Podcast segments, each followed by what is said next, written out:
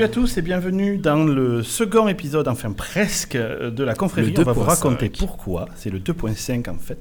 Je m'appelle Delta Koch et je suis avec mon pote Meulta. Hello, hello. Et mon pote Davrous. Salut à tous.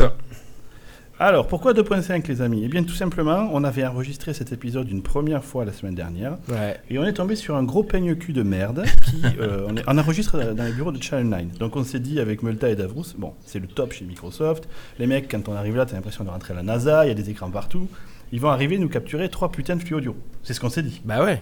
Eh bien non, apparemment c'était compliqué. Donc euh, on va on le tomber sur le surtout que vous aviez encensé les Américains parce qu'on va tu vas on, tu vas refaire ta chronique du coup et vous avez dit les Américains c'est service de service de débile et tout. Mon cul ouais.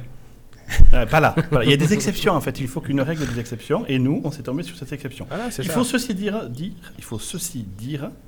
Tu vas y arriver. Ouais, c'est compliqué. Davrous est dans une période de méga turboline. Ouais, à se demander si quelqu'un lui a pas brûlé une poupée vaudou à son effigie. Mais j'ai un ouais. pote et africain qui, qui nous a contaminé cette année. S'est proposé de me démarabouter. Donc euh, je pense que je vais faire appel à ses services. Ça coûte une petite somme, mais ça vaut le coup, je pense. Parce qu'en gros, qu'est-ce qui t'est arrivé ? T'as plus d'électricité dans ta voiture, tu n'as plus euh, de chauffage dans ta maison. Plus de batterie, ouais, j'avais plus de chauffage. Euh, et les mecs que je faisais intervenir, c'était tous des boulets. C'est-à-dire que euh, je demandais à un électricien, ils envoyaient un chauffagiste qui disait mais il faut un électricien, mais c'est ce que je vous ai demandé. Ensuite, un électricien qui dit mais je vais venir, et il venait jamais. Et finalement, j'ai fini par trouver un mec qui est bien. Et entre-temps, j'ai ma barre de son toute neuve, dont je parlerai à la fin, euh, H D R et tout, qui a cramé, tu vois. Bon. J'allais dire pourquoi pas. Donc du coup, il non était ben. assez logique que dans cette suite, euh, le, on, a, on pète notre podcast. Quoi. Voilà. Ouais. Alors, pour revenir à notre podcast, qu'est-ce que la confrérie ? C'est une émission qu'on essaye de faire tous les mois, mais bon, quand on y arrive, euh, dans lequel on va avoir deux sujets qui sont traités par les membres de l'équipe, et à la fin, on fait nos recommandations. Donc grosso modo, on essaye de ne pas faire quelque chose de mainstream, mais plutôt de vous parler de... Euh, je souris parce qu'en fait, j'ai vu la recommandation d'Étienne dans le, le conducteur et c'est du méga gros mainstream. Du coup, ouais, ouais, ouais, c'est ça. C'est voilà. un peu moche. Mais bon, c'est pas... Et du coup, donc, deux dossiers ça. aujourd'hui. Le premier, je vais vous parler de euh, tout ce qu'il faut savoir, le kit de survie quand vous venez aux États-Unis. Suite à quoi, nous parlerons avec Meulta de pourquoi est-ce qu'on aime la musique. Ouais, donc, ouais, c'est grave. un sujet ouais. assez intéressant. Euh, je vais donc commencer le premier dossier. Ok, donc le premier dossier, vivre aux États-Unis, le kit de survie. En gros, moi ce que je voudrais vous donner là, c'est un retour d'expérience. Donc il faut savoir que Étienne et moi-même, euh, que Meulta et moi-même, nous vivons aux États-Unis. dix minutes quoi. Et que Davrous, euh, c'est clair. Et que Davrous vient nous voir assez souvent. Donc on est plutôt des gens expériencés euh, sur euh, les États-Unis. Alors, euh, première chose moi en fait euh, que je voudrais euh, dire. Le premier contact que vous allez avoir avec les États-Unis, c'est l'aéroport en gros. Vous arrivez de votre avion, il y a à peu près onze heures de vol. Et vous vous arrivez à l'aéroport. Qu'est-ce qu'on fait dans ces cas-là ? La première chose qu'on fait, oh bah on va faire caca. Bah grave. Et oui. Et c'est là où vous allez avoir le premier contact avec euh, quelque chose qui est vraiment différent, puisque l'expression « amener les enfants à la piscine » prend toute son ampleur. Et j'ai eu peur que tu nous dises que la, vous allez aux chiottes. La gravité était différente et tout. Tu vois, j'ai eu peur, un truc radicalement différent. Non, non, non. C'est, la gravité reste à peu près la même, sauf que quand tu vas aux toilettes, les chiottes sont tellement grandes, t'as l'impression de chier dans une piscine. En fait. Et qui n'a jamais rêvé de chier ah, dans une rempli. piscine ? Ouais. Qui n'a jamais rêvé, effectivement. Ah, mais c'est génial. Ça. Non, mais c'est l'O L, le gars qui est en charge de l'eau dans la construction des shots. Il a putain, ils ont vu une super grosse cuvette. Mais je vais remplir à rabat, ah, ça ouais. est prévu pour ça. Quoi. Et du coup, ils se sont pas parlé. C'est super chaud parce que la gravité dont tu parlais, David, effectivement, va se mettre en œuvre là. Et selon le célèbre théorème d'Archimède, exactement, oui. tout corps plongé dans l'eau vous en fout plein le cul. Et c'est exactement ce qui se passe ici. C'est vrai que c'était la déclaration officielle. Sur Wikipédia, on l'a ah oui, trouvé. Tout le ouais. monde a dit Eureka, tout ça, avec que dalle. Le mec était au-dessus ouais. de, de sa base. C'est mille six cent dix, je crois, un truc comme ça. Ouais, ouais c'est ça, avant Jésus-Christ. Voilà. Ouais. Et euh, du coup, ça entraîne des théories relativement intéressantes, ainsi que, je dirais, des stratégies de survie en milieu hostile qui nous ont souvent fait rire. Parce qu'effectivement, quand tu arrives là, tu te dis, je vais m'en foutre plein le cul, il faut absolument que je compense la chute. Et on a constaté des gens qui, qui en fait, recouvrent l'eau de papier cul pour faire un petit euh, niveau au-dessus qui va recueillir ton offrande et qui ne va pas, du coup, euh, te mouiller les fesses. Je trouve ça plutôt ouais. intéressant. F P C, un film protecteur de cul. C'est ça, ouais. Un F P C. F P C, ouais, exactement. Alors, peut-être qu'il y a une explication euh, biologique à ça. Les Américains, é- é- étant quand même globalement net surpoids, si ce n'est obèse, ils ont un cul plus gros. Et donc, du coup, leur cul descend ouais. plus bas. Et euh, ils, tu vois, parce que tu ils sont moins loin de l'eau, du coup il y a moins d'accélération. Exactement, tu vois. Ah, ah oui, c'est je possible. voudrais qu'on fasse une expérience, effectivement. On va non, mesurer bon. ça, on vous en parlera dans le prochain podcast. C'est une très bonne remarque, David. La deuxième chose, et toujours en restant aux chiottes, parce que je pense que c'est un sujet hautement intellectuel qu'il faut que l'on reste, euh, c'est la distance qu'il y a entre la porte et le mur. En fait, oubliez toute notion, je dirais, d'intimité quand vous allez faire caca aux, aux États-Unis, puisqu'en gros, c'est comme euh, si vous chiez sur scène au cinéma. Quoi. Parce qu'il y a tellement d'espace entre la porte et le mur que les gens, en passant, peuvent voir ce que vous êtes en train de faire. Et en général, t'es sur un smartphone. Ouais, t'es souvent sur un smartphone. J'ai, dé- j'ai développé, en habitant ici depuis trois ans, une habitude maintenant, c'est quand je vais au chiottes, je jette un petit coup d'œil dans le petit espace qui est entre la porte pour voir ce que fait le gars et s'il a bientôt fini ou pas. Et surtout, euh, si euh, c'est libre, en fait. Comment ouais, tu, comment ouais, tu ouais, mesures clair. Qu'il a bientôt fini ? Je suis très intéressé par ta technique. Ben, en fait, s'il est en train de prendre du papier cul, par exemple, je me dis que soit il se mouche, soit il veut ouais. renouveler le, le film protecteur de cul, pour justement, parce qu'il a niqué son premier so- nouvel. Soit il a fini, quoi. Soit il a fini. Ouais, bah, tu vois, donc, pas con, pas con. Non, mais it makes sense. Super intéressant, cette première partie. Et alors, en fait, je me suis un peu renseigné sur le sujet. Il faut savoir que la raison qui semble le plus à même de, d'être vérifiée, c'est tout simplement des, une question de coût. Ils font les portes à peu près toujours de la même taille et ils s'adaptent à peu près, ce qui fait que ça laisse de la marge et ils compensent avec des petites éclairs de métal. Donc effectivement, des fois, tu peux passer le bras entre la porte et le mur. Et euh, bon, bref. Mais ça, ça m'est pas encore arrivé. Expliquer aux gens aussi ce qu'ils voient dans les films américains. C'est souvent on voit dans les films américains, ils regardent en dessous pour savoir si euh, le gentil ou le méchant ouais. est planqué dans les toilettes. Mais c'est ça les toilettes euh, publiques américaines. Hein. C'est, et c'est surprenant parce qu'effectivement, t'as quoi, dix, vingt, trente centimètres euh, où tu vois les jambes des gars. Et d'ailleurs, vous m'aviez fait une remarque la dernière fois que j'étais venu qui m'avait bien fait marrer. Si tu, tu topes les pompes des gens, typiquement Étienne a de jolies chaussures Dark Vador et il se disait oui, ouais. je suis trop facilement identifiable, c'est comme une espèce de, de, d'I D finalement. Et il se dit quand je vais au, ah, ça, ouais. quand je vais sur le campus pour aller au Toshio, je mets pas ces pompes parce que sinon mon voisin il risque de reconnaître euh, que bah, c'est moi. Et... Moi j'aime bien ce jeu-là justement parce que tu repères les pompes et après quand tu le croises à la cafette, tu peux lui faire un clin d'œil genre ça va mieux toi non ? C'est pour ça ici quand les gens se disent bonjour, ils regardent les pieds et pas la tête. Ouais. Ils se reconnaissent plus facilement. Et tu dis, oh putain, t'étais malade toi ce matin. Là, c'est ça, ouais. Ouais, je me rappelle. Donc ça, c'est le premier contact à l'aéroport. Tu viens d'arriver, ouais. t'as été au chiottes. Déjà, ça te fait un premier choc. Deuxième chose que tu vas vouloir faire après de passer à l'hôtel, c'est très certainement aller manger. Normalement. Normalement, surtout oui, parce que ouais, justement, ouais. t'as été au toilette avant. Ouais. C'est un process ouais. infini, on a tous remarqué ça. Donc après avoir vidé, tu remplis. Et euh, là, moi, ce qui m'a choqué, mais positivement, c'est le sens du service. Quand j'étais à Paris, un des plaisirs qu'on avait avec ma femme, c'est d'aller dans les restaurants. Des grands restaurants, justement, où tu payais une blinde, mais où tu avais un service de débile. Tu vois, le mec, il te tient la main quand tu veux boire un coup. Enfin, précise que euh, c'est des restaurants étoilés. sept cents versions. Comment ? Précise que c'est des restaurants étoilés, en fait. C'est des restaurants étoilés parce que je suis un gros con de riz, ouais. effectivement. Je ah, je... jette, euh, ma magnificence à la gueule, tu, c'est tu, normal. Tu n'es pas gros. Tu n'es pas gros. Non, pas du tout. Et donc là, tout, tu vois, le pain, il y a différentes sortes de pain, c'est ouf. Est-ce que vous voulez du pain aux noix, du pain aux noix séché, du pain aux noix mouillé, du pain aux noix avec des fleurs, enfin, c'était énorme. Un service de ouf. Par contre, effectivement, la plupart du temps, dans le reste euh, des, euh, je dirais, des établissements de restauration, c'était plutôt la grosse merde. Le service parisien, c'est quand même un des pires au monde, quoi. Moi, je me rappelle une fois, j'étais place de Trocadéro, je commande un coca. Déjà, le mec, t'as l'impression que tu l'emmerdes, tu vois, et que tu viens de, de, de baiser sa femme, quoi. Donc, euh, excusez-moi de vous commander un coca, monsieur. Ouais, ok, ça ira pour cette fois. Donc, il va te le chercher. Tu sens bien qu'il n'était pas au frais, son coca, déjà. Et t'as un doute quant au contenu. Et ce qui m'est arrivé, moi, c'est que le mec, il arrive, il, il dérape. Bon, ça arrive. Et il ouais. me verse le coca d'un coup. Bon, heureusement, ça va. Comme il était, il était courtois jusqu'à présent, tu as facilement lui ouais, pardonné. Voilà. Et là, tu te dis, bon, le mec, il va... Aux États-Unis, ça, ça arrive. Le mec, il fait harakiri sur place, il se ouvre et il se fout les tripes sur la table. Excusez-moi, monsieur, quoi. Là, et puis toute sa famille, t'es redevable à vie, enfin, c'est incroyable. À Paris, le mec, il me regarde, il fait « Ouais, ok, je vais chercher un papier. » Mais espèce de connard, tu m'as rincé le dos et t'as même pas une excuse de rien. En plus, ce qui est bien, ça, ça colle pas et tout, le coca. Non, non, et puis cool, je l'ai ouais. payé, le coca. Ah bah oui. Bah oui, attends, bah il, lui, il l'a plus, moi, je l'ai. Bon, je l'ai pas bu, c'est ma faute. Hein. Tu l'as retourné à bon moment. Tu l'as livré d'une manière, quoi. Bien sûr. Donc, euh, quand t'arrives aux États-Unis, tu te prépares à avoir une expérience comparable, puisque tu ne te bases que sur ce que tu connais. Ouais, je sais plus parler. Cette phrase est ratée, non ? Cette phrase est ratée. Il faut savoir que j'ai mal à la gorge. J'ai l'impression d'avoir sucé un porc-épic. C'est insupportable, quoi. Ouais, ça doit. Et quel est l'intérêt scientifique de, de, ouais, de sucer un porc-épic, cher ami ? Ah, je fais des études un peu comme dans l'apéro du Capitaine de, d'insertion, en fait. Ah, voilà. Et dès euh, l'instant que c'est dans la gorge, ça va. Du coup, ouais, c'est que dans la gorge. Du coup, quand t'arrives ici, le moindre kebab, le mec, il te, il te vouvoie, il te dit « Monsieur, j'espère que la sauce blanche était à votre goût. Voulez-vous que je vous essuie le coin de la bouche ?» À chaque fois que tu commandes quelque chose, t'as l'impression d'avoir trouvé le vaccin contre le sida.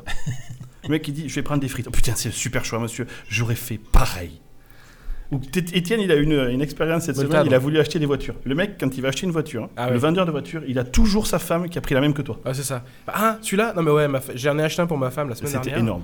Ouais, mais c'est... Ça, alors, c'est le, ouais. le, le, le choix le plus malin qu'il ah, soit. Ah, mais ça, c'est pas, ouais, le, c'est pas le meilleur du parti, c'est le côté mauvaise foi un peu à l'américaine quand même, tu vois. Après, il y a toujours le débat. Et justement, tu me parlais de tes expériences avec les mecs, tu commandes un électricien, il t'envoie un boucher, tu vois, ou un chauffagiste. Ici, moi, je suis allé pour la première fois chez le dentiste. Deux jours plus tard, j'ai reçu une petite carte de vœux signée ah, par oui, tous vrai, les membres de, de l'équipe de dentistes. Merci de votre confiance. Vos dents sont en super euh, compagnie avec nous. Vous êtes beaux, on vous aime. Euh, j'ai trouvé ça. Alors après, il y a deux écoles. Il y a les écoles des frustrés de la teub qui vont dire oui, euh, bon, euh, ils veulent ta thune. Et puis il y a moi qui vis au pays des bisounours. Je me dis que ces gens sont gentils. Ça, je découvre bah, que je suis un frustré de la teub alors. Ben, non, non, mais en fait... Et c'est souvent les gens qui aiment la V R, moi j'ai constaté ça. Ouais, c'est vrai. C'est mais en ils fait, aiment en fait, vivre euh... dans un autre monde. Mais c'est, c'est intéressant, c'est-à-dire que est-ce que tu préfères un, un gars, tu vois, qui, bah, comme il y a une relation de thune entre toi et lui, bah, du coup il te dit pas bonjour, il est super désagréable, et cetera. Ou ça, un c'est gars, euh, Paris. Voilà, qui, qui bon, c'est, peut-être n'est pas hypocrite, mais quand même désagréable. Ou un mec qui est hypocrite, mais tout le monde le sait, bah, pas forcément hypocrite, mais qui, comme tu lui prends de l'argent, bah, il est super sympa. Non, il est, y a attends, quand même un niveau intermédiaire. Il y a un niveau intermédiaire, c'est que. Ah, mais attends, en, c'est le, pas hypocrite, le, tu le fais vivre, il te remercie. Ouais, le problème, normal, le problème de Paris, c'est qu'ils s'en foutent parce qu'ils ont tellement de touristes qu'ils n'ont pas besoin oui. de fidéliser leur clientèle, quoi. C'est pour ça que... Et, et les Américains, contrairement, ils ont le vrai sens du business. Il y a un côté hypocrite, mais il y a quand même un sens où ils, sont, ils font beaucoup plus attention aux clients d'une manière générale, hein. Même, même sans la notion de type dont tu n'as pas encore parlé, je pense que tu en parlais. Oui, alors justement, il y a une notion qui rentre en jeu. Merci David de la, de la transition. Le type, effectivement, n'est pas compris ici. C'est-à-dire que quand tu payes ton repas, tu payes que ton repas et c'est à toi de décider si le serveur il a été suffisamment bon. Mmh. Et tu payes son salaire, en fait, avec une valeur qui va aller entre un et trente pour cent de la somme globale. Et c'est toi qui décides. Alors, il faut quand même savoir, petite anecdote, que sur Seattle, ils sont en train de faire le test de ce qu'ils appellent le minimum wage, donc le salaire minimum. Et euh, donc, on commence à voir apparaître des expérimentations où il y a des restaurants qui incluent le service, justement. Mmh. Alors, c'est pas quelque chose qui passe très bien ici parce que les Américains aiment bien payer en fonction de ce qu'ils ont ressenti. C'est un pays où tu évalues tout. Moi, j'évalue mon médecin. C'est-à-dire que tu sortes chez le médecin, tu reçois un petit questionnaire d'évaluation pour que sur Yelp, tu dises « Ouais, non, il m'a tripoté la glotte, j'ai détesté ça, boum, une étoile, tu vois. » Et euh, tout est évalué ici. C'est-à-dire que quand tu es consommateur, c'est vraiment ton pays, en fait, pour ça. Tu vas avoir accès à des centaines d'évaluations. C'est pas forcément toujours bon. Je suis pas sûr qu'évaluer un médecin soit une bonne idée ou une prof d'école, et cetera. Bah, ça dépend. Ça dépend, ouais, voilà. Mais c'est un peu la voie du milieu, comme parlait David avant. Et moi, moi j'aime bien cette notion d'évaluation parce qu'on l'a euh, chez Microsoft, par exemple. On peut évaluer notre manager, on peut évaluer toute notre organisation, ce qui est plutôt sain, je trouve. Et le fait qu'on puisse évaluer des profs, tu vois. Le nombre de fois on a tous eu des profs surquiches à l'éducation nationale parce qu'ils ne pouvaient rien leur, leur arriver, ça aurait été bien de temps en temps que les élèves eux-mêmes puissent mettre un taquet aux profs en disant « bah moi… Euh... » C'est vrai, c'est vrai. Mais après, tu as le côté pervers de ça où tu as des gens qui peuvent s'associer pour, faire la, pour mettre la pression à quelqu'un bêtement. Bon, euh, moi, j'aime le pouvoir qui est donné aux consommateurs ici. Et c'est une différence avec la France pour revenir à notre dossier. Alors moi, j'aimerais bien partager une expérience à moi. C'est la première fois que je suis venu aux États-Unis, c'était il y a quelques temps, dans un resto, et j'avais noté ce que, ce que tu dis. Ce qui m'avait d'abord choqué, c'est que je rentre dans le resto, il y a un premier mec qui t'ouvre la porte. Bon, ça, on l'a un peu de temps en temps en France, mais bon, genre vingt, enfin, trois mètres plus tard, un mec qui dit « c'est par ici ». Vous l'avez tous vu, ce... Le mec, alors que c'est évident que c'est tout droit, hein. T'as un mec qui dit c'est par ici, ensuite il y en a un qui te dit je peux prendre ton, ton vêtement, il t'indique la table, donc t'as un premier mec qui te place à table, un deuxième qui va venir s'occuper de toi. Moi ce qui m'avait un peu choqué c'est qu'il y a plein de petits boulots de, de petits vieux en fait, hein, je pense qui ont, qui ont du mal à être à la retraite et qui font des jobs euh, qui sont pas très glorieux, qui sont debout toute la journée juste pour dire euh, c'est de ce côté-là. Et ensuite, ce qui nous avait choqué, c'était le fameux refill. Donc, euh, aux États-Unis, quand vous commandez une, un soda ou une boisson non alcoolisée, vous avez le, le plein à vie, jusqu'à temps que tu te remplisses euh, avec le supplice de l'eau, quoi. Et c'est un peu, c'est un peu chaud, chiant au bout d'un moment, en tant que Français, quand tu connais pas le truc, c'est que là, t'avais l'impression, on avait l'impression d'avoir quelqu'un tout le temps sur notre dos, genre « tout va bien, tout va bien ». Mais, ah, mais, soul... arrête de nous saouler, bien sûr que tout va bien. Et on a fini par lui dire « est-ce que tu pourrais te casser, s'il te plaît ?» Mais gentiment, à la française, tu vois, c'est genre « tu peux pas nous laisser discuter tranquillement ». Parce qu'en fait, on comprenait, on n'avait tellement pas l'habitude qu'on s'occupe que les gens soient sympas. Ouais. Ouais. Et c'est un truc choquant et un peu euh, finalement bizarre des Français, c'est qu'on passe notre temps à se plaindre de la qualité, euh, je pense à juste titre, du service français, hein, qui est globalement moisi, sauf dans les restos étoilés, mais encore euh, heureusement, j'oserais dire. Et finalement, tu arrives aux U S, quand tu as ce niveau de service, ça te paraît, je sais pas, c'est, c'est trop ancré en nous pour que ça paraisse euh, naturel, tu vois, ça, nous, ça finit ouais, par ouais. nous gêner, quoi. Ouais, mais là où je suis d'accord avec toi, sur, tu parlais de l'âge des, euh, l'âge des gens et tout ça quand ils travaillent, là, et là où c'est, le service est un peu poussé à l'extrême, j'étais euh, euh, à l'aéroport, une fois, j'attendais à la porte l'avion, et t'as, euh, donc t'as une dame qui arrive, qui avait l'air âgée, hein, et certainement qu'elle avait besoin d'être euh, trimballée en, en fauteuil roulant, parce qu'ils proposent ça comme service, hein, quand t'as du mal à marcher, ou euh, des choses comme ça, comme c'est, ça peut être assez grand l'aéroport, t'as oui. quelqu'un qui trimballe. Et les gens sont assez gros aussi. Ouais, voilà, et ça aussi, voilà, donc pour euh, ménager leur rotule, mm. euh, ils, ils utilisent un service de ce type-là. Et, euh, mais là, ce qui était un petit peu perturbant, c'est que le gars qui poussait la dame, il avait l'air plus vieux et moins bien en moins, et en moins bon point qu'elle, et, donc, et elle se levait, mais limite elle a gambadé, elle a sautillé jusqu'à son, son siège. J'avais envie de dire, mais pétasse, franchement, euh, là, là enfin, j'aurais pu vraiment être méchant, quoi. C'est, ouais. c'est abusé, quoi. Et le gars, il, il était penché en deux, parce qu'il a... Et ouais, je sais pas, il avait soixante-dix balais, certainement, je sais pas. Il était vraiment, vraiment euh, pas adapté pour... Mais moi, j'ai déjà eu cette situation et, et j'ai eu envie d'aider la personne. J'ai proposé mon aide à la personne qui poussait et je savais pas trop si ça se faisait. Parce que c'est des fois, tu peux peut-être faire un truc, c'est genre un code, faut surtout pas le casser. Je sais pas si on peut ouais, les ouais, aider ouais. dans ces cas-là. Parce que comme tu dis, il, il, moi j'en ai vu un, il luttait dans les pentes avec la, la chaise roulante. J'ai eu la même situation. Il voulait de mon aide. Non, non, non, c'est bon, c'est bon. Peut-être qu'ils se font engueuler si jamais tu les aides parce que c'est leur taf, quoi. Je sais pas, mais... Mais, c'est un peu... Mais surtout, il euh, n'y a pas d'état-providence ici, ce qui fait qu'il n'y a pas de retraite garantie, il n'y a pas de système de santé garanti, ce qui fait que si tu as mal géré ta vie, ouais, et ça, ça peut arriver, ouais. ou tu as eu un accident de, de vie justement, tu arrives à soixante-dix balais et tu n'as plus une thune, quoi. Alors, d'un, autre, d'un côté, le pays te permet quand même de bosser, ce qui est bien, d'un autre côté, le, le pays ne te permet pas de ne pas bosser, ce qui est mal. Mais bon, là, on va rentrer dans un débat qui sort largement des frontières de, ouais. du podcast. Et euh, je voudrais oh. juste revenir moi, sur oh. un dernier point. Revenons aux toilettes plutôt, genre des trucs de base. Alors les toilettes, ah, voilà. c'est fait, le service c'est fait, le resto c'est fait. Un dernier point en fait qui est, je pense, le plus difficile à vivre en fait quand on est euh, européen, ou tout du moins français, c'est leur putain de service, de système impérial de merde. Il faut quand même savoir que c'est, il y a trois pays au monde qui font chier. Il y a l'Éthiopie, les États-Unis et un pays, je sais plus où, en Asie, de, en Asie, où ils n'utilisent pas les mètres pour mesurer les putains de distances. Pour faire chier. Ici, pour... parce qu'un mètre, c'est quoi ? Un mètre, c'est cent centimètres, c'est mille millimètres, tu vois, c'est par dix. Donc ah, c'est facile. N'importe quel connard est capable de te dire que comme il y a deux mètres dans un kilomètre. Ici, en fait, il y a des unités de mesure différentes en fonction, et c'est pas des dixièmes ou des centièmes, c'est juste de la merde. Et en fait, ce qui s'est passé, c'est quand ils sont arrivés avec les, euh, les colons, les premières fois, ils sont arrivés euh, la plupart du temps d'Angleterre, qui utilisaient le système impérial à, encore à l'époque. Il faut savoir qu'aujourd'hui, ils ont switché, mais pas surtout, même en Angleterre. Et euh, du coup, en fait, les gars, ils mesuraient avec euh, ce qu'ils avaient sous la main. Genre, tu vois, ben là, ça fait trois pouces, parce qu'il a des pouces sur lui, le gars, donc il sait, il sait combien ça fait un pouce, tu vois. trois pouces qui font un pied. Un putain de pied, il faut je sais plus combien de pieds pour faire un yard, un, un jardin. Mais qu'est-ce que ça fout là, quoi. Il y a des trucs encore plus cons, tu vois. Tu mesures tout en pied ou en pouce, sauf les chevaux. La hauteur d'un cheval, tu la mesures en main. Mais comment un pays comme ça a pu aller sur la Lune ?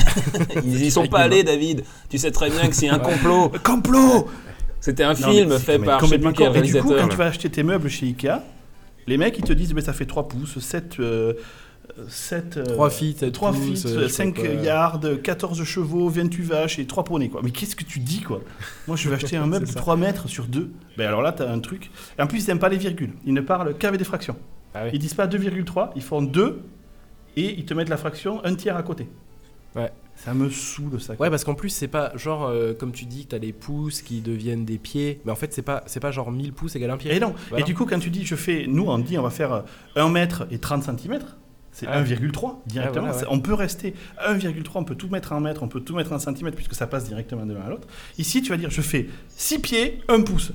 Mais tu peux pas dire six virgule un, parce que six virgule un putain de pieds, ça fait pas six pieds un pouce. Mais du coup, il y a que les Américains, les, parce que les Anglais, ils ont le système de miles quand même. Il y a des miles aux États-Unis. Oui, voilà, sur certaines me... mesures, les Anglais sont euh, restés comme ça, mais par contre, et merci pour la transition David, les Anglais sont passés au Celsius. Ah oui. Et ça, ça, ça change la, la vie. Parce qu'ici, on est encore au Fahrenheit. Alors Fahrenheit, hein, pour la petite histoire, gros trou du cul de merde, né à Dantzig, qui, plutôt que de faire comme tout le monde et de dire à zéro degré, l'eau ça gèle, à cent degrés, l'eau ça boue, tu vois, nickel, ça marche tout le temps. T'as pas besoin d'être à Dantzig pour savoir... Euh, comment... Quelle est la température ? Pourquoi je vous dis ça ? Parce que le mec, il s'est dit, je vais faire un système pour gérer la température et je vais pas le faire linéaire, tiens. Je vais dire que le zéro, accrochez-vous, hein, ça va être la température, la température mesurée lors de l'hiver le plus froid que j'ai connu. Normal, c'est référentiel par rapport à lui-même. C'est référentiel par rapport à lui-même. Mais t'es, t'es sérieux, bonhomme? Et parce qu'avec le réchauffement climatique et tout ça, non, c'est bon. Donc ce zéro degré, on ne sait plus ce que c'est. Bah, c'était un, un jour en hiver, à Dantzig, il a fait froid. Banco, c'est zéro. Et après, on lui a dit, et, et cent du coup. Ah ouais, il faut, il faut une borne sup aussi. Je sais pas, qu'est-ce que je connais qui est chaud? Le sang de mon cheval est chaud. Le mec, il a dit, mais cent, ça sera la température du sang de mon cheval. Et comment tu mesures le... Et là, il n'y a pas un seul mec qui s'est levé pour lui mettre une tour dans sa gueule. Comment tu mesures la température du cheval? Non, mais t'es, t'es sérieux, quoi. Du coup, encore aujourd'hui aux États-Unis, quand tu dis il fait trente-deux, ça fait zéro degré. Il n'y a pas une formule linéaire entre les Celsius et les Fahrenheit. Et quand il fait zéro, mais tu te dis, ah, dis donc, il fait la même température qu'en hiver dix-huit cent quatre-vingt-quatre à Dantzig. Génial. Et quand il fait cent, bon, il fait chaud quand il fait ça. Hein. Ouais, c'est, c'est comme si t'étais dans un cheval, par exemple. Ouais, mais tu te dis, putain, c'est, là, c'est comme ça qu'on est dans un cheval. Ah, ah c'est ouais. pas mal. Ah, mais, c'est pas mal. Mais euh, alors, il y a une. Y a un, c'est pas linéaire, mais t'as quand même un, une manière de calculer de manière approximative. Ah, approximative dans ouais. une certaine plage. Entre trente-deux et à peu près et quatre-vingt-dix, voilà, tu donc. Peux dire, pour passer des Fahrenheit au Celsius, il faut enlever trente et diviser par deux. Voilà. Et bah, si tu fais genre... ça tous les jours. Tout en faisant le poirier, il me semble aussi. Hein. Il faut faire le poirier en même temps, sinon ça marche pas. Ouais, c'est ça. Et, et s'il pleut, euh, il faut que tu rajoutes trois, toujours. Et alors, justement, pour la petite histoire, il y a les gens qui sont venus lui voir et qui lui ont dit, c'est un peu con ton système. Mais c'était trop tard parce qu'il avait déjà pris l'impopularité et puis il avait pris la confiance, le mec. Hein. Les gens se servaient de son système, c'était mort. Et il a dit, non, non, mais zéro, je peux aussi faire de l'eau qui gèle à zéro à condition que je rajoute du sel dans l'eau. Et là, il y a encore personne qui s'est levé pour lui coller un coup de boule. Ah ouais, c'est pas con. Ah ouais. On a eu deux opportunités de lui fermer sa gueule et ce n'est jamais arrivé. Du coup, tu te retrouves dans un pays où les mecs ils mesurent en jardin et en main, parce que quand même, avec des températures basées sur le trou du cul d'un cheval et la température à Dantzig en dix-huit cent quarante. Moi, je trouve ça nickel. nickel. Voilà. Bah, une fois que tu as accepté ça, tu te dis que tu es dans un beau pays. Alors moi, j'ai une anecdote du coup qui va un peu mélanger tout ça. C'est intéressant. J'ai un pote qui, dont, dont le père bossait à l'agence spatiale internationale pour Ariane cinq, il me semble. Une des, un des premiers lancers de Ariane, je ne sais pas si vous vous souvenez, ça a été un gros fiasco, elle est partie en vrille. Ah oui. Et euh, un des problèmes qui avait été étudié du coup en informatique, c'est que c'est un problème de test unitaire. Ça va plaire à Étienne, lui le grand pro de tout ce qui est test unitaire. Enfin, Meulta, ouais. excuse-moi, parce que c'est Meulta. Et non, euh, ce qui a, s'est passé, c'est qu'une les... partie... Non, non, Meulta, Meulta. Une partie des mecs ont développé euh, normal, enfin des mecs normaux, ils ont développé en mètres, euh, millimètres, tout ça, comme tu viens de le décrire. Et les autres blaireaux, ils étaient euh, sur un système différent, sauf qu'ils n'ont pas testé l'un et l'autre. Et donc à un moment donné, la fusée a commencé à partir légèrement de côté. Donc en, dans ce cas-là, il y a un module qui s'occupe de corriger la trajectoire, sauf que les données qu'il avait étaient en mètres et l'autre s'attendait à recevoir des données, oh, je sais pas quoi, en pied ou une connerie dans un le cheval, genre. Ouais, et donc la correction était super mauvaise et le boulot du père de mon pote, c'était de regarder la fusée et il a le bouton rouge et en cas de problème, c'est moi qui prends la responsabilité de la faire péter. Donc il a vu le truc partir en vrille et qu'il se corrigeait pas correctement, donc il a appuyé sur le bouton pour la faire péter. Alors ce qu'il me disait, c'était assez rigolo au sol, les gens ils applaudissaient parce qu'ils trouvaient que c'était un beau feu d'artifice, mais on venait de faire péter je sais pas combien de milliards. Le feu d'artifice a plus un milliard quand même. Donc tout ça pour dire que en fait, à cause de ces blaireaux en plus, on fait péter des fusées françaises. Merci. Ah oui, ça m'énerve, mmh. ça m'énerve. Et il y a eu une loi qui a tenté de faire passer le changement, c'est... Mais, mais bon, ça je le comprends, quand t'es toute ta vie, que ah bah t'as ouais. baigné là-dedans et que t'as sûr. l'habitude, t'as les mécanismes, ça te paraît pas illogique. Là, tu ne peux pas revenir en arrière, même si ça paraît logique pour nous. Et je voudrais conclure ma chronique avec euh, ce qui résume bien, en fait, ce pays, qui est un pays de contraste où tu peux faire plein de choses, et j'adore vivre aux États-Unis, j'en suis heureux. Mais c'est un pays où, quand tu donnes la date, tu mets le mois, puis le jour, puis l'année. Et moi, ça, ça me déclenche des tocs. Tu vois ? C'est comme quand tu vois des trucs pas alignés. Il faut que tu les alignes, c'est obligé, quoi. Comment tu peux dire « Pourquoi le mois d'abord ?» Si tu commences par le mois, ça n'a aucun sens. Soit tu commences par l'année, tu fais à l'inverse. Soit tu commences par le jour, tu fais à l'endroit. Mais le mec a dit non, non, non, ça, ça va être logique. Du coup, ça va être bon. On va faire un truc qui fait chier tout le monde. On va mettre le mois d'abord. Ça permet de préfiltrer, tu vois, par mois. Et pourquoi ? Ouais, c'est comme une recherche dichotomique, tu vois. Tu, tu dis ah, d'abord c'est le mois, donc forcément. Non, elle, elle est pourrie ton explication, Étienne. Elle est pourrie ton explication. Elle est bien, elle est bien. Non, mais quand tu poses la question aux Américains, ils font ah ouais. Et pourquoi ? Ah bah je sais pas. C'est comme ouais, ça, okay. On me l'a appris, ouais, ta gueule. T'as raison mec, continue comme ça, va labourer tes champs, euh, c'est bon. C'est la, la, la petite, le côté surprenant des Américains, ils sont capables de passer de Obama à Trump, bon bah voilà. Ah, voilà. voilà exactement. Mais ouais. c'est normal, ça leur pend des nez, tu peux pas avoir un système où tu mets le mois d'abord, et après ne pas et avoir un président euh, comme ça, et quoi. Puis mesurer par rapport au trou du cul du cheval, à un moment donné, bah, c'est cohérent. Bah, bah, on il... y revient. Hein je, pense, ouais, je pense que c'est une super... Euh... une super explication des élections que tu viens de nous faire. Hein. Bien sûr. Bah, oui, c'est la faute. Lié, on, on est des, on on est, on est des grands politologues, je pense, reconnus sur la place oui, publique. Sûr, donc, s'il en, vous plaît. On est, voilà. Je vous rappelle que ce podcast est numéro un sur la technologie. Ouais, exactement. Ouais. Donc, et sur la science. Et, et sur d'ailleurs, la science. Voilà. Enfin, sauf si on a perdu tout le monde juste là, parce qu'on avait quand même parlé de. À un moment donné, t'as dit dichotomie, j'ai eu super peur. Ouais. Non. Bah, non, c'est pas ça qui, je pense, qui va nous faire perdre des gens. C'est quoi la prochaine étape ? C'est palindrome, monsieur ? Non, mais merde alors. Voilà. Ouais, ça va falloir se calmer avec les mots là. Anticonstitutionnellement. Donc justement, puisque Meulta veut parler, on va lui passer la, le mic et on va basculer vers le dossier numéro deux.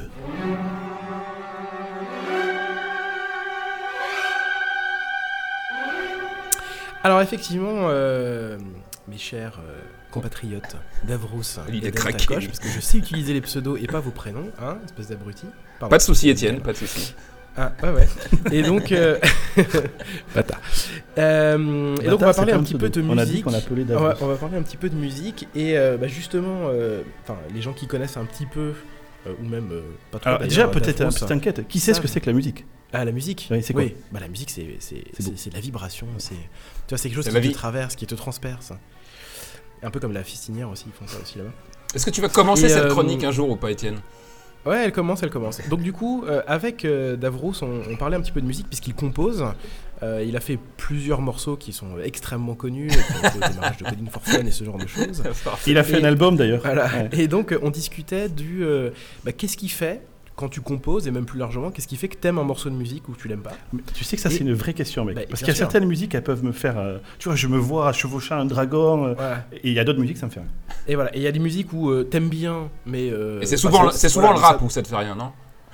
Ouais, ça te transcende pas. Mais encore une fois, ça dépend. C'est parce qu'il y a une, un, un lien culturel. Et donc du coup, je me suis dit, ça peut être intéressant de creuser un peu le sujet. Donc j'ai lu euh, plein d'articles, souvent très très chiants parce que euh, mmh. écrits par des trucs de chercheurs, de je sais pas quoi. Enfin bref. Donc j'ai, je vous ai fait la version un peu plus light en vingt minutes. Euh, et, euh, et j'ai étendu un peu le débat puisque, euh, enfin en tout cas la réflexion, puisque je me suis pas arrêté à pourquoi on aime un morceau de musique en particulier, mais pourquoi on aime la musique et tout ce qui est intéressant autour de ça au niveau euh, scientifique. Euh, alors déjà, la première question qu'on peut se poser, c'est est-ce que on aime la musique, euh, enfin en gros, est-ce que c'est inné ou est-ce qu'on l'acquiert pendant les premières années de, de sa vie ? Donc euh, c'est une très bonne question. Quand non, putain, mais je, tu me, ça me brûlait les lèvres. Donc euh, alors c'est pas encore répondu totalement parce que c'est un petit peu compliqué, mais en tout cas il y a un truc qui est certain, c'est qu'un enfant, euh, même en dessous de six mois, euh, il va préférer, enfin il aura plus de réactions quand sa mère va chanter que quand elle lui parle. Que quand elle lui fout une tarte dans sa gueule. Ah, alors je pense que non, les, ouais, il y aura un niveau de réaction un peu équivalent, mais peut-être pas, euh, ça sera peut-être pas le même forcément exactement, ouais. Mais le niveau sera peut-être le même. Donc en tout cas, ce qui J'ai est intéressant, compris, hein. c'est que euh, le niveau, le niveau sonore, c'est-à-dire ou le niveau. Ouais, le niveau ouais. sonore. Ah, ah d'accord. Non, en fait, c'est certainement expliqué aussi parce que euh, quand t'écoutes de la musique, ça génère des vibrations et donc c'est plus fort et donc du coup t'as plus de réactions que quand on te parle où c'est un petit peu moins fort. Mais un enfant, il est capable de d'apprécier la musique. Euh, il est même capable de reconnaître un air qui est chanté genre par sa sœur alors que habituellement c'est chanté par un chanteur qu'il connaît. Euh, et, euh, et donc il arrive à reconnaître ce genre de choses là et c'est assez rapidement. Donc même si c'est quelque chose qui qu'on acquiert quand on est euh, quand on est jeune, on l'acquiert super tôt et donc il y a certainement euh, un petit peu de un petit peu d'inné dedans euh, qui fait qu'on va apprécier ce genre de choses. Et euh... alors ça c'est intéressant parce que s'il y a de l'inné, ça veut dire qu'à un moment donné l'évolution a fait que c'était intéressant pour nous. Exactement. Et alors c'est, c'est un peu compliqué. Euh... C'est fou parce que tu te dis que le mec qui est en train de se faire chasser par un tigre ou d'un de cibre, il, il va chanter peut-être pour. Il va chanter et du coup il va survivre parce que ah c'est horrible. C'est ça. Alors il y a il y a deux. Euh...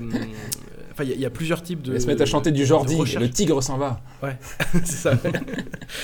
Exactement. Mais ça, ça se trouve, c'est ça, en fait. Tout, ouais, tout on a retrouvé dans des poteries... On peut, arrêter le... Le... Ouais, pardon. Ah, on peut s'arrêter là, je pense. Hein. Ouais, c'est fini. Ouais. Je pense que c'est la bon. Théorie voilà. du tigre dans le sable de Jordi, ça me paraît être la bonne.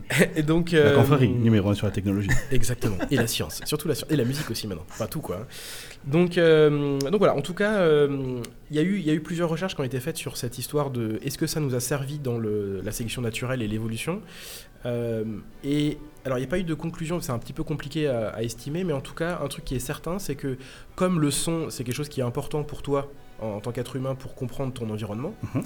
euh, et surtout justement à l'époque où tu te faisais, faisais chasser par des tigres, des dinosaures ou des, des, des trucs comme ça là, euh, c'était important de, que le son que le son te permette de... Non, afin de, de rester numéro un sur la technologie, je voudrais préciser ouais. qu'il n'y avait pas de dinosaures avec les humains. C'est si, pas si, possible. Si, si, si. Non, je pense que... si merci David, parce que j'étais sur le point de préciser... Il y avait Denver, Denver c'était le dernier voilà. dinosaure. Et voilà, c'est tout, il n'y avait que lui. Hein. Donc moi, tu l'as aussi vu, ouais, le reportage Denver. Oui. Ouais, bah, voilà, c'est pas... Donc, euh, donc voilà, en tout cas... C'est pas sûr et certain qu'il y a un, qu'il y a un, que ça soit quelque chose aussi vital que savoir chasser ou savoir se battre ou des trucs comme ça, mais c'est, c'est une, une, espèce, une espèce de rétribution que va te donner ton corps. T'aimes bien le, écouter des sons euh, parce que ça te permet de, d'être au courant de ce qui se passe autour de toi. Je comprends. Et mais le son et la musique, c'est différent, on est d'accord. Alors, le son et la musique, c'est pas, c'est pas différent. Ah, parce que si j'entends des sons, genre euh, un bruit désagréable, comme ouais. là quand tu te scratches la barbe, c'est, ça me fait pas d'effet. Tu l'entends ouais. Par contre, il y a des sons. Enfin, du coup, la musique pour moi, c'est une suite de sons.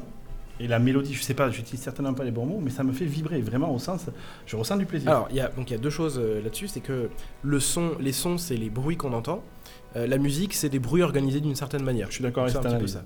Et, euh, et en fait, quand tu écoutes euh, quelque chose, d'ailleurs le, le son en général et la musique, c'est de la vibration. Mm-hmm. Donc quand tu dis que tu ressens quelque chose, c'est euh, une que... grosse partie qui est liée au fait que c'est une vibration qui va traverser ton corps, parce que tu l'entends à travers tes oreilles, mais tu as aussi la vibration qui arrive. Tu, tu le sais, si tu te mets près d'un haut-parleur, oui, qui oui. a des grosses basses, tu le sens vibrer. Je comprends. Mais même, même des, quand c'est pas des basses et que tu le ressens pas vraiment physiquement, ton corps le ressent quand même. Ah, moi, quand j'écoute du Davrous, mon corps le ressent. Ah merci, Davrous, merci. Ah, oui. ouais. ah, je suis trop bien. Euh... Alors donc justement, donc il y, y a plusieurs choses. Donc on reviendra sur le, le, les histoires de vibration et de rythme un peu plus tard. Mais la première chose, c'est que tu dis, tu te sens bien. En oui. fait, il y a une raison à ça. C'est parce que euh, ton corps, il va générer euh, ce qu'on appelle la dopamine. Alors c'est un truc qui a été euh, inventé par le corps, tu vois, dans l'évolution. C'est pour te rétribuer. Pour te récompenser. Pour se récompenser lui-même. Quand tu as fait bien. un truc bien pour ouais. ton corps. Donc par exemple, tu te nourris, tu manges un truc qui est sucré. Comme une branlette voilà. en fait. Le ouais, sexe, le sexe, ouais, tu... c'est beaucoup de dopamine. Ah, le sexe, c'est une branlette euh, de cerveau quoi. En fait. Voilà, parce que tout ce qui est en gros important pour l'évolution et pour euh, survivre, donc en gros se reproduire, le sexe. Ah, la branlette pour le coup, pour se reproduire, moyen quand même. Ouais, mais c'est parce qu'on a trouvé des substituts, tu vois, la drogue, et cetera.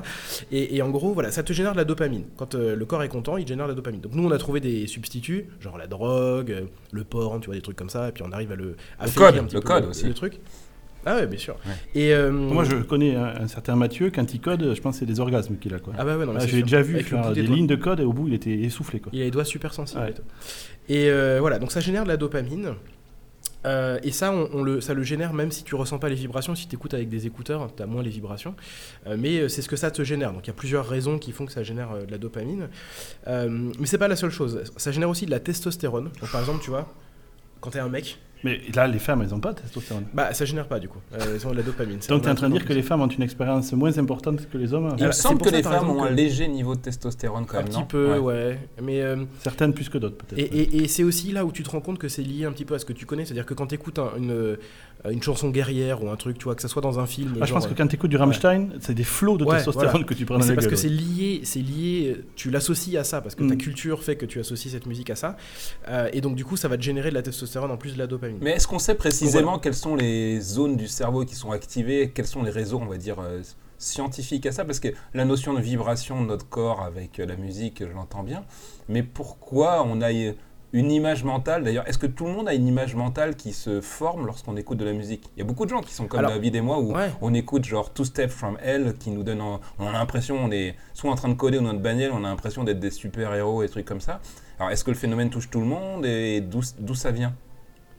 Alors en fait, alors il y a plusieurs, euh, il y a plusieurs choses. En fait, le truc euh, premier pour, enfin, euh, euh, qui, qui va te générer une, un, un certain état d'esprit. Donc le fait que quand t'écoutes de la musique euh, guerrière, ça va te donner l'impression d'être un guerrier sur un cheval de ouf, euh, ou quand t'écoutes un truc triste, tu vas être triste. C'est surtout culturel. C'est-à-dire que depuis que t'es tout petit, on t'a fait écouter de la musique. Euh, tu vois, quand tu regardes un film et que t'as une scène épique, t'as de la musique épique, et ouais. donc toi tu l'associes à ce truc-là. Ouais, donc, quand t'écoutes un morceau de musique, en gros c'est ton, c'est ta mémoire qui te fait revivre un peu tous les films que t'as vus ou tous les, euh, je sais pas, tous les opéras que t'aurais pu voir potentiellement ou des choses comme ça. Et donc tu vas te remettre dans la dans cette situation-là. Et ça c'est vraiment culturel et, et surtout c'est ton historique à toi. Je pense que c'est une bonne explication et... parce que moi, la, un exemple, le dernier Star Wars, merci, merci. Euh, le sept, pas le Rogue One, hein, mais le sept. Tout le monde ouais, disait que la musique ouais. était top. Mmh. Et avant que je l'associe à l'image du film. Tu vois, la séquence de fin où il va donner le sabre ouais. à, à Luke Skywalker, bah, une fois que j'ai entendu le, la musique et le film, j'ai associé les deux, j'ai trouvé la musique nettement plus jolie parce que je pense que je, j'avais une représentation oui, visuelle et je revivais la séquence. Ouais. Quoi, ouais. Il y, y a une mémoire auditive aussi. C'est sûr. C'est sûr. Si, si on te faisait écouter la musique de Mario et que tu n'avais jamais joué au jeu, peut-être que tu trouverais que c'était de la merde, alors que quand tu l'écoutes, tu ouais, revis les moments, ah, où tu revis le moment ouais. où tu as joué, et cetera. Donc il y a une partie comme ça. Donc si on revient à quelque chose de plus physique, entre guillemets, donc le, le rythme est super important parce qu'en gros, euh, notre corps, il génère une, euh, de la musique, entre guillemets. Enfin, il a un rythme, il, a, il génère des sons. Et, euh, parce que tu as les battements de ton cœur, tu as euh, tes articulations qui grincent, tu les entends pas parce que ton... ton corps et ton cerveau, ils font abstraction de ça parce qu'ils se concentrent plutôt sur les bruits externes. Et moi, pour c'est avoir été le... plusieurs fois aux toilettes aux États-Unis ouais. avec David, j'ai constaté qu'il génère beaucoup de bruit, effectivement. Et mon corps génère pas mal de bruit. Ah, ça, c'est un bruit plus extérieur que tu vas entendre parce qu'il n'est pas, il est pas permanent. Ah non, il entend aussi l'intérieur. D'où la, façon, peut-être la, la musique de merde, du coup, quand ça associe à ce genre de bruit. Et... Je sais pas. C'est clair. Et d'ailleurs, d'ailleurs, c'est une torture euh, connue. Hein. Tu mets quelqu'un dans une pièce qui n'a pas du tout de bruit. Et tu fais faire caca à côté ? Ah ouais, non. Moi, ça me rend débile. Alors, tu peux faire ça. Je pense que surtout si tu as envie, tu n'as pas le droit. On t'interdit. Non, par contre.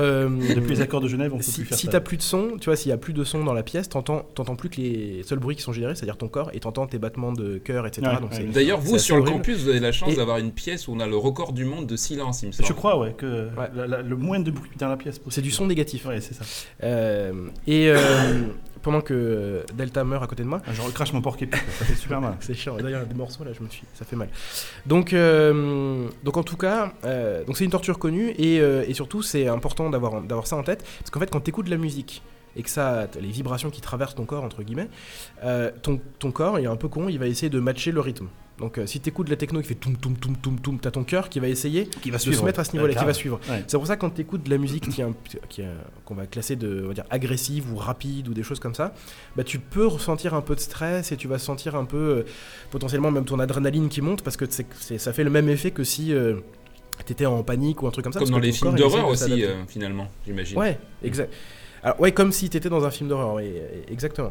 Donc, euh, donc voilà, ça c'est, c'est quelque chose qui est important parce que si t'écoutes de la musique calme, par exemple, euh, ton corps il va essayer aussi de s'adapter à ce calmer, rythme-là et sûr. de se calmer et du coup ça va te détendre. Et euh, c'est voilà. Ça c'est un point intéressant parce que euh, parmi les développeurs qui sont tout autour de nous, il y a plusieurs écoles. Moi je suis plutôt, euh, je code avec des musiques type mm-hmm. hyper rapides, type techno. Et des gens, par exemple, comme Mathieu, vont plutôt coder sur la musique classique plutôt calme, en fait. Ouais. Et euh, c'est marrant comment chacun va se concentrer en fonction d'un rythme. Et alors, en fait, c'est, alors c'est, pas, c'est le rythme, mais pas seulement le rythme. Je pense que c'est aussi ce que ça te, ça, ça, ça te permet d'avoir... Euh Euh, il y a le côté culturel dont je parlais tout à l'heure, mais c'est pas seulement le rythme, parce que dans la musique en fait t'as pas que ça, t'as aussi euh, euh, la durée des notes. Oui, et puis euh... ce que vous appelez les accords, j'ai jamais vraiment compris pourquoi deux notes qui se suivent, des fois ça fait bien ouais. et des fois ça fait pas bien. Alors ça c'est, donc il y a plusieurs choses, il y a un aspect culturel et il y a un aspect aussi qui est même un peu mathématique, on va pas rentrer dans les détails ici, mais typiquement par exemple quand, t'as une... quand tu joues une note, ouais. en fait ça joue pas qu'une note déjà. Tu l'entends pas, ton corps il le, il le ressent pas, mais ça joue sa note et tous les équivalents par un, avec un multiple mathématique je comprends euh, en hertz. En gros, si ça, ça, ça fait ping et ça fait vibrer les autres notes. Ah, donc, t'entends okay. les autres notes. Et, euh, okay. et voilà, en tout cas c'est. C'est les harmoniques. Et, et tu parlais. Coup, les, ouais, c'est les harmoniques. Ça s'appelle les harmoniques. Et donc du coup, quand tu joues un accord. Le lézard monique ? Non, les harmoniques. C'est un animal. C'est un lézard. Ça s'appelle monique. Il faut savoir que Delta Koch est un très grand musicien et une oreille presque absolue, il me semble. Ouais. Mais je savais pas qu'il y avait des lézards. Ouais. Enfin, en tout cas, il est absolument. Euh... Voilà. Et c'est je une ne lézard, finirai pas cette phrase. Une... Donc, en tout cas, tout ça pour revenir au, au sujet de base, tu disais qu'en fonction de ce qu'on écoute comme type de musique, on est plutôt dans telle ou telle situation. Et donc, par exemple, euh, si tu écoutes du chant grégorien, tu vois, je, je... Ouais. Pas... moi ça m'arrive pas, mais imaginons. J'ai trouvé ça sur un site web, je partagerai. Euh, ouais, c'est, c'est basé sur la respiration et ça te donne du coup une, une impression d'espace. Donc en fait, t'es bien, tu vois, t'as, t'as de la place, c'est bien pour travailler, pour se concentrer, ce, ce type de musique. Et peut-être gens, que chant grégorien, comme c'est souvent chanté dans une église, tu l'associes à peut-être un, un espace important par C- le... Certainement. Ouais, ça ouais. fait un peu Heroic Fantasy aussi, je trouve. Ouais, un petit peu, oui. Ou, ouais, ou, exactement, ça peut faire ce genre de truc-là.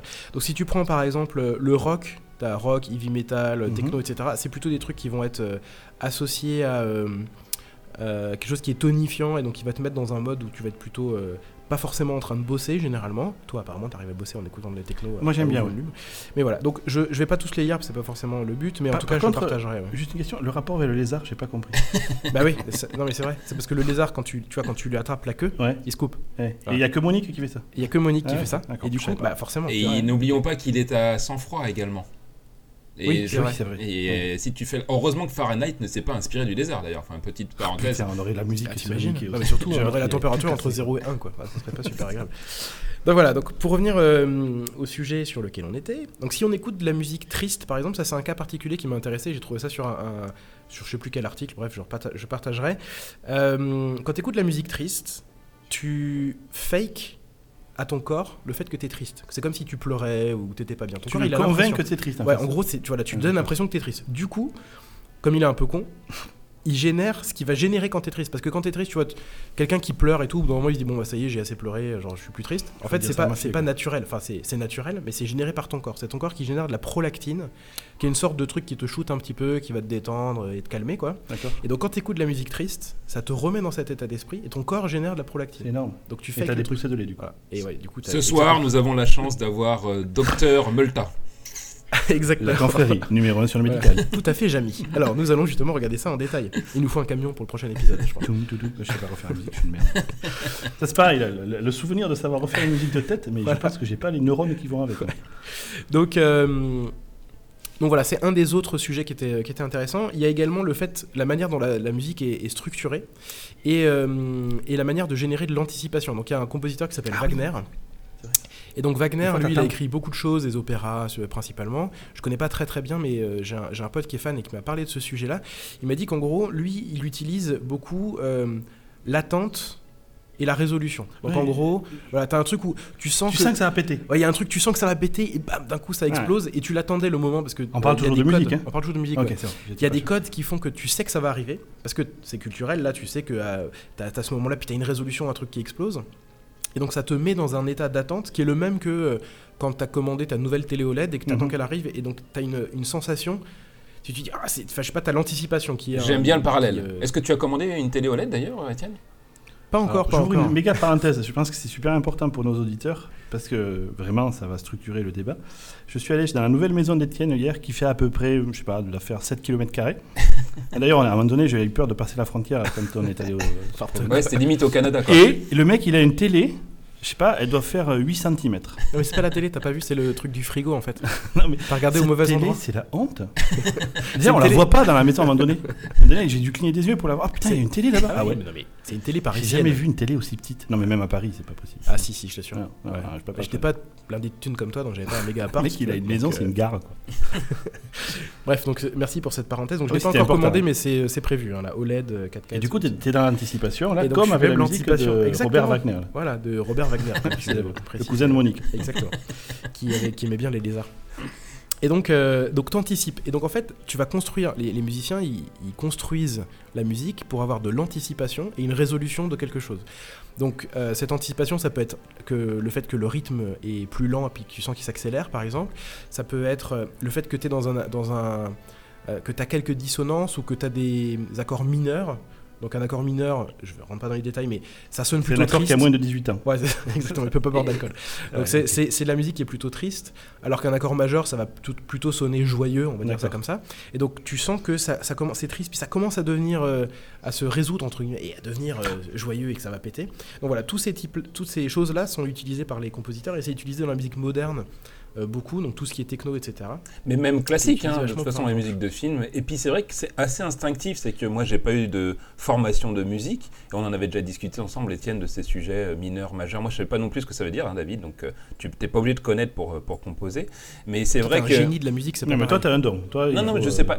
J'aimerais bien qu'on aborde d'ailleurs plus tard le sujet de est-ce que c'est la composition, d'où ça vient, est-ce que c'est inné aussi, comment comment ça se construit, pourquoi il y a des gens qui disent qu'ils sont pas capables de composer, ça me paraît étrange.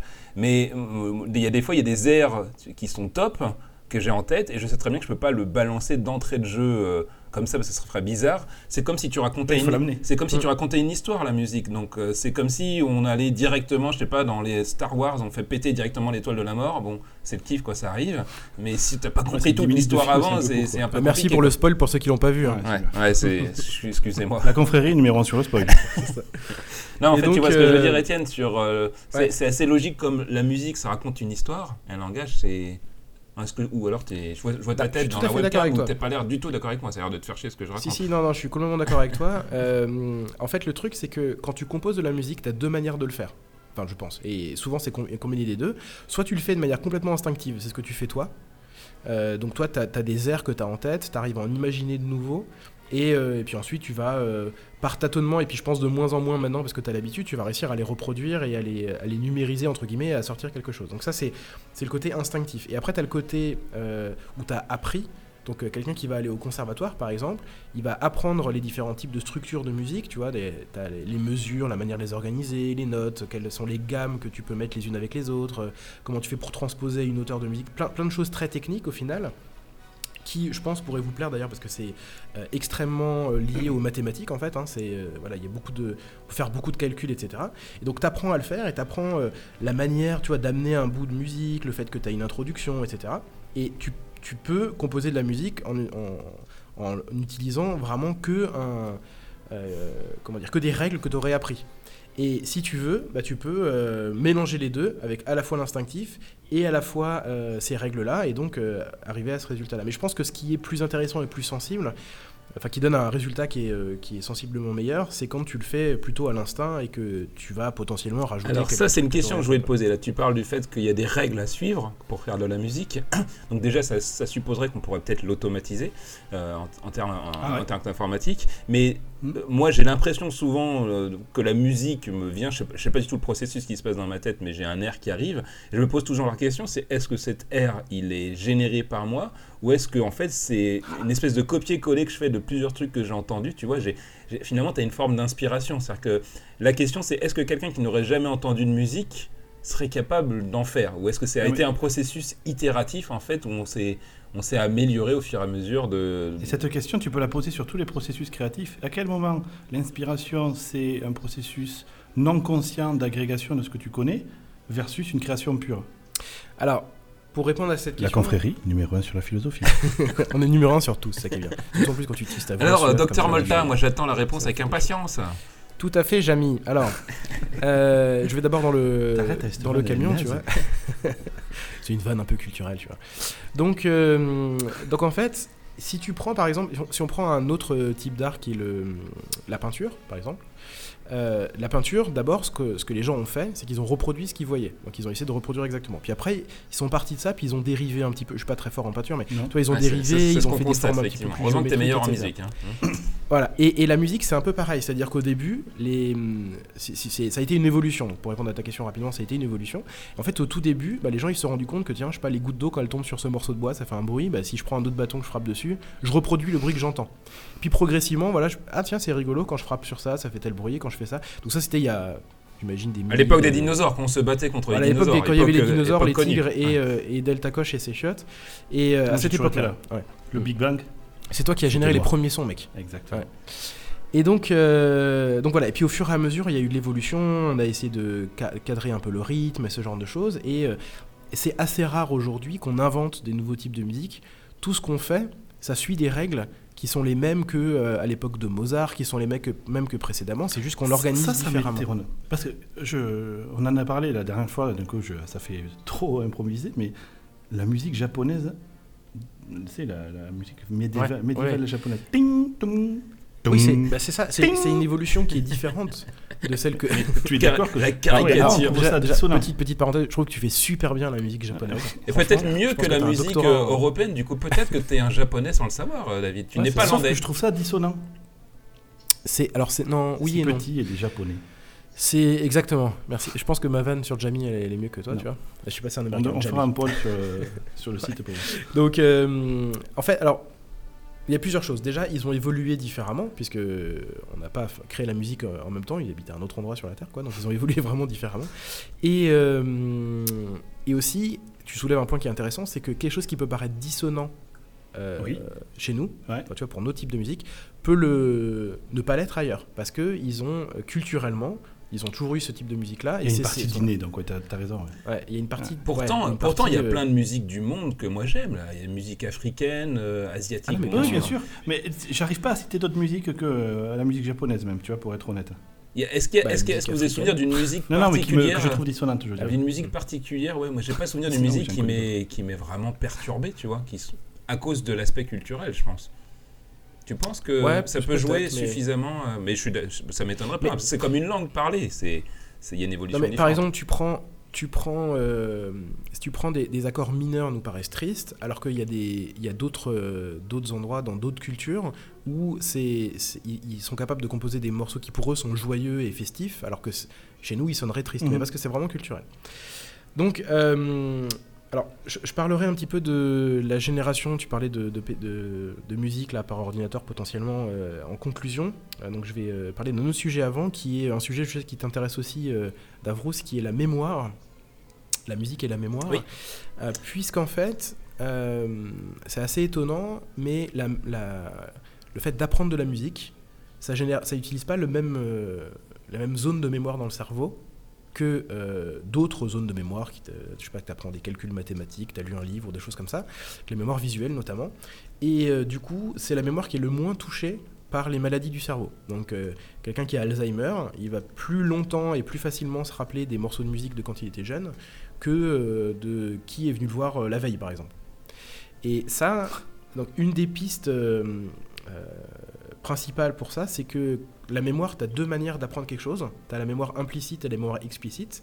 La mémoire explicite, c'est quand tu te forces à apprendre un truc. Ou, euh, a priori, euh, euh, ou, euh, par exemple, quand tu, quand tu utilises tes yeux pour apprendre quelque chose, quand tu lis du texte ou ce genre de choses-là, ou quand c'est quelqu'un qui est venu te voir, par exemple, qui, que tu que as eu un échange avec quelqu'un, c'est, de la, c'est plutôt associé à la mémoire euh, explicite, alors que la musique, c'est plus de la mémoire implicite. Tu as une sorte de mémoire sans faire d'effort. Parce voilà, pr- pratiquement ouais. sans faire d'effort. D'ailleurs, c'est pour ça qu'on le voit bien, hein, on arrive à te mettre un air dans la tête. Ah ouais, ça, ça Davrous, voilà. C'est un connard avec ça. Tu fais euh, la musique. Il vient le matin, il me siffle de la merde dans les oreilles. Je passe la journée avec voilà. ça dans la tronche. Et donc, c'est, c'est parce qu'en gros, cette zone de mémoire qui est liée au cerveau, elle est plus...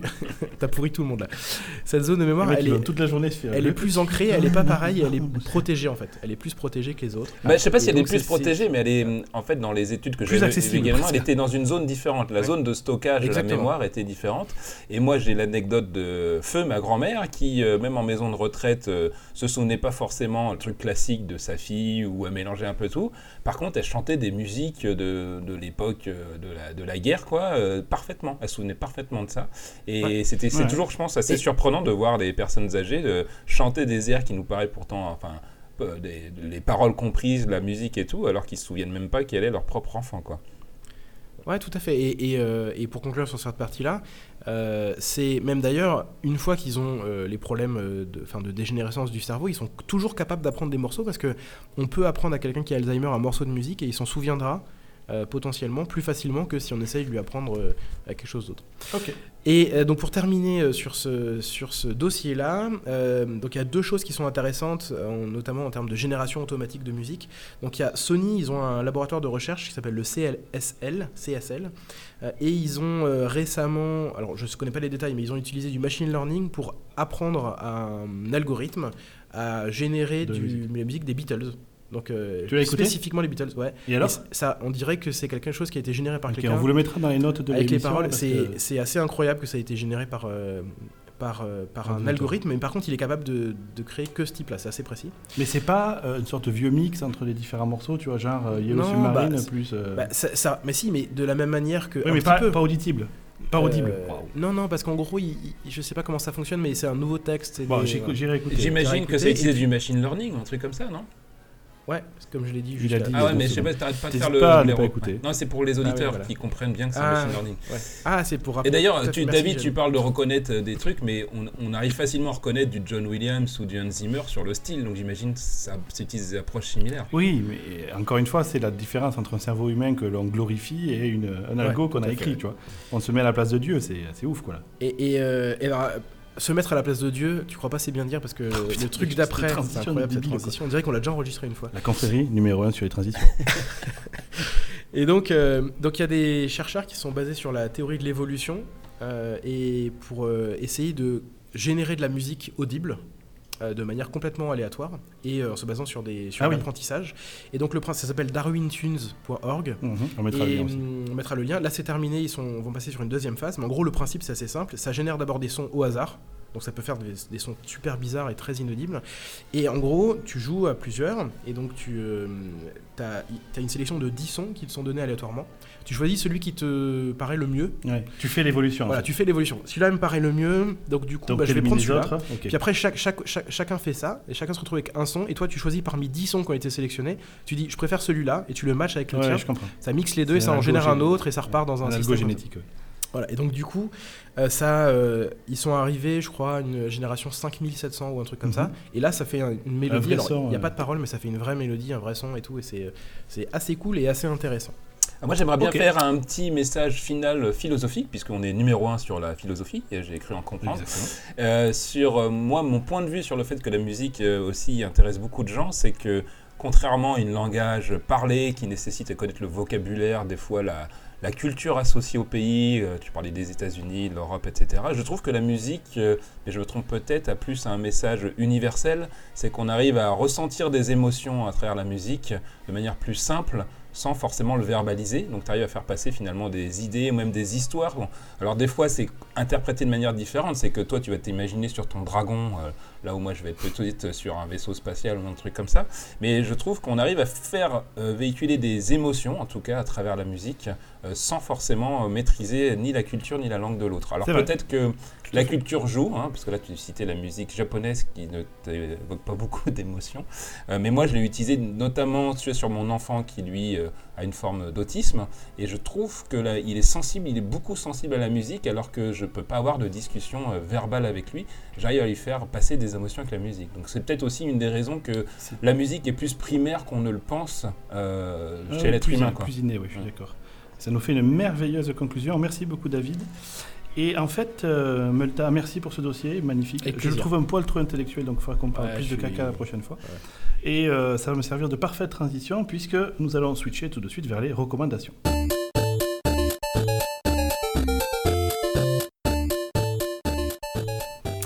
Et pour ouvrir les recommandations, en fait, on va laisser la main à celui qui a le moins parlé, à savoir notre ami Davrous, qui va nous parler, en fait, si je comprends bien, d'H D R.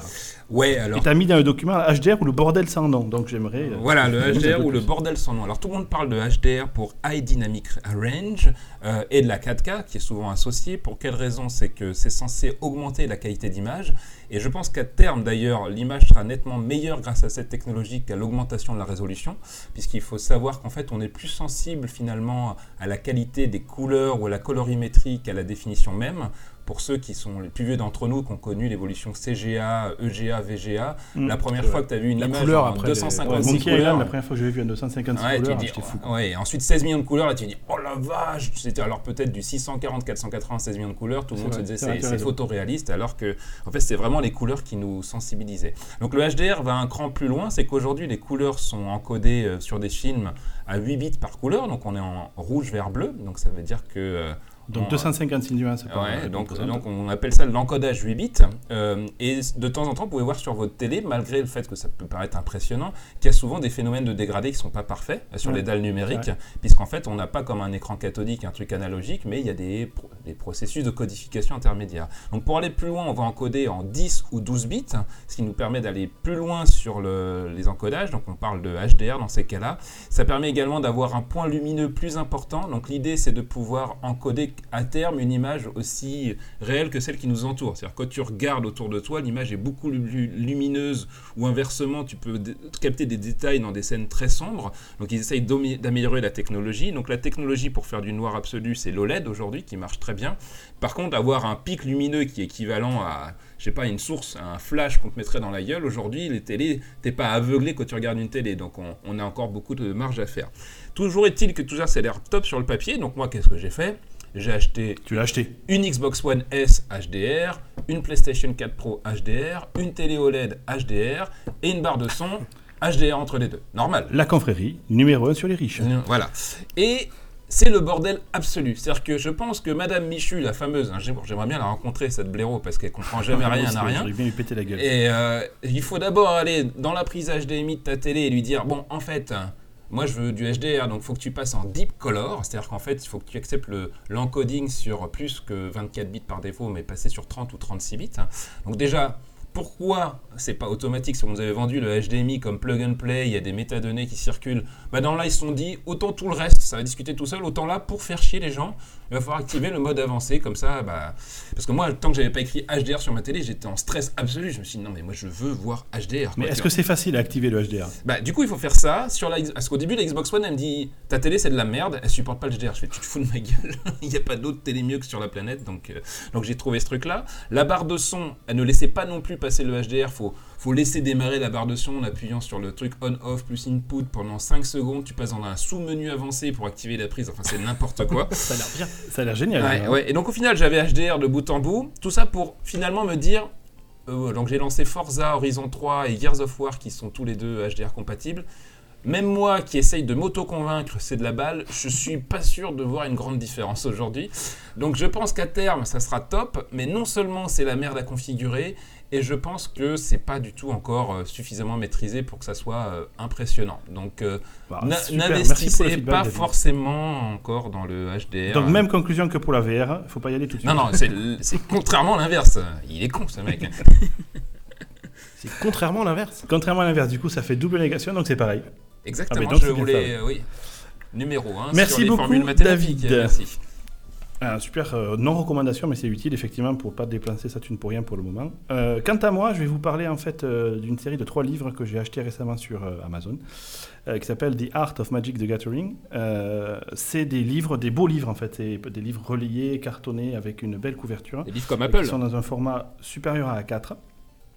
Et en fait, qui euh, présente euh, quelque chose auquel moi je tiens beaucoup et pour lequel je continue ma collection Magic the Gathering, c'est les jolies images. Il faut savoir, si vous ne connaissez pas Magic the Gathering, c'est un jeu de rôle sur carte. Le principe, c'est qu'il y a une boîte qui est d'ailleurs ici, au sud de Seattle, à Renton, qui s'appelle Wizard of the Coast, qui édite les cartes, qui définit le, le gameplay et les règles, mais qui sous-traite le dessin à des artistes partout dans le monde. Donc il y a des artistes japonais, asiatiques, africains, européens, américains, il y en a de partout. Et ces artistes, en fait, euh, je me suis toujours posé la question, comment est-ce qu'ils arrivaient à retranscrire un univers, alors qu'ils étaient tous un peu partout et qu'ils n'étaient surtout pas directement en relation avec la boîte.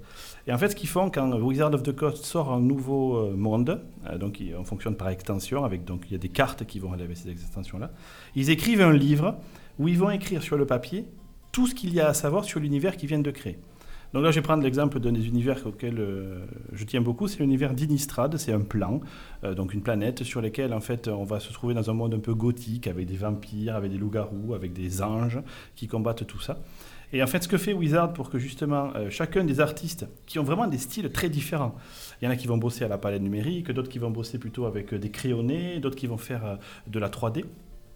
Comment est-ce qu'ils vont tous arriver à capturer le même univers ? Mais grâce en fait à, à, à ce qu'ils appellent le livre de l'univers justement, où ils disent voilà, ben cet univers, il y a une capitale qui s'appelle machin. Ils racontent l'histoire du plan en question là.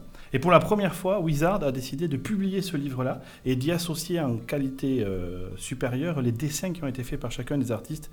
Et c'est vraiment merveilleux. Alors effectivement, il y a une double lecture. Si vous êtes collectionneur ou joueur de Magic the Gathering, ça va vous transcender. Mais même sans connaître Magic the Gathering, la qualité du travail, euh, si vous aimez l'heroic fantasy, euh, vraiment, allez-y, vous aurez des illustrations magnifiques et l'univers qui est avec. Et vous pourrez voir comment les artistes, en partant justement d'une description, ont réussi à fournir euh, les dessins qui vont avec. Donc c'est The Art of Magic the Gathering. Il y a trois bouquins pour les trois derniers plans. Donc un sur Innistrad, un sur Zendikar et un sur le dernier qui est Kaladesh. Kaladesh est un plan hyper intéressant. C'est un monde en fait où euh, il y a une source d'énergie qui s'appelle l'éther qui a été maîtrisée. Et où il y a des inventeurs. La plupart des gens sont des inventeurs et ils tentent des trucs de fous avec ça. Donc c'est très steampunk dans le style.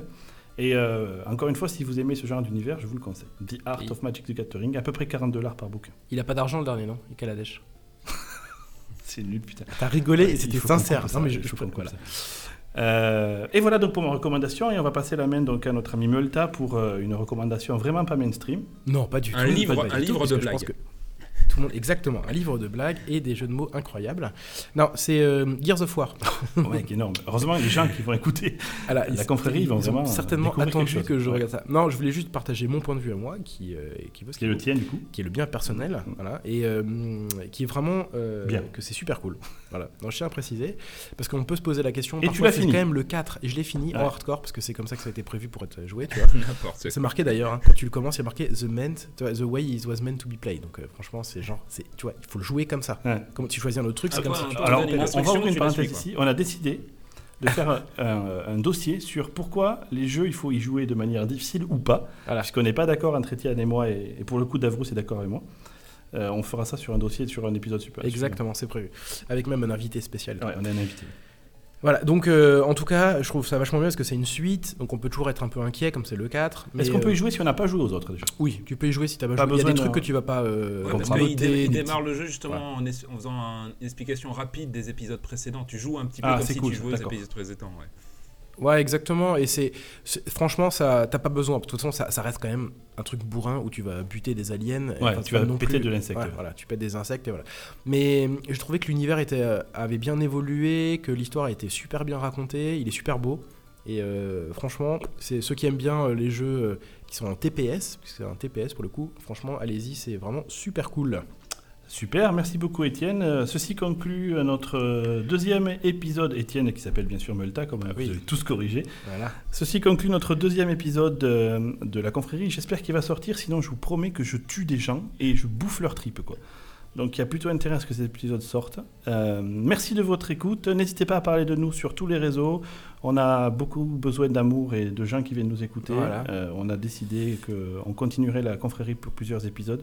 Donc... Euh, Pour nous montrer et votre soutien, venez nous le dire. D'ailleurs, dans et les et sujets... Dites-nous dans... si vous aimez pas aussi. Hein, euh... Ouais, non, ça me branle. Ça. Dans les, dans, dans les sujets qu'on a, c'est pour vous motiver, si vous votez, on aimerait bien vous raconter euh, l'envers des décors de certaines conférences qu'on a organisées, comme euh, la plénière des Taglaises ah oui. ou, ou Build. Ou, ou la Build. Ou des trucs ouais. comme ça. Donc, il euh, faudra qu'on, qu'on discute entre nous, euh, Meulta et Delta Koch, des anecdotes pour pas qu'on divulgue des trucs où on pourrait tous se faire virer. Mais je pense que vous seriez étonnés de voir... Euh, le bordel ouais, que ça peut être sujet. Derrière une plénière, alors que devant, euh, c'est le spectacle, on pense que tout ah marche ben... bien, et, et alors que c'est pas forcément le cas.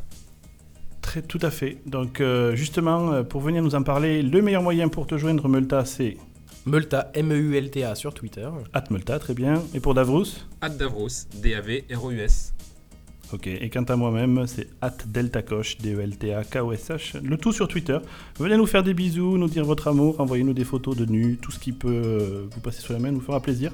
Bisous, bisous, au revoir. Que la force soit avec vous et vive mercredi en France. Wouhou. Je suis le Batman. C'est pas vrai.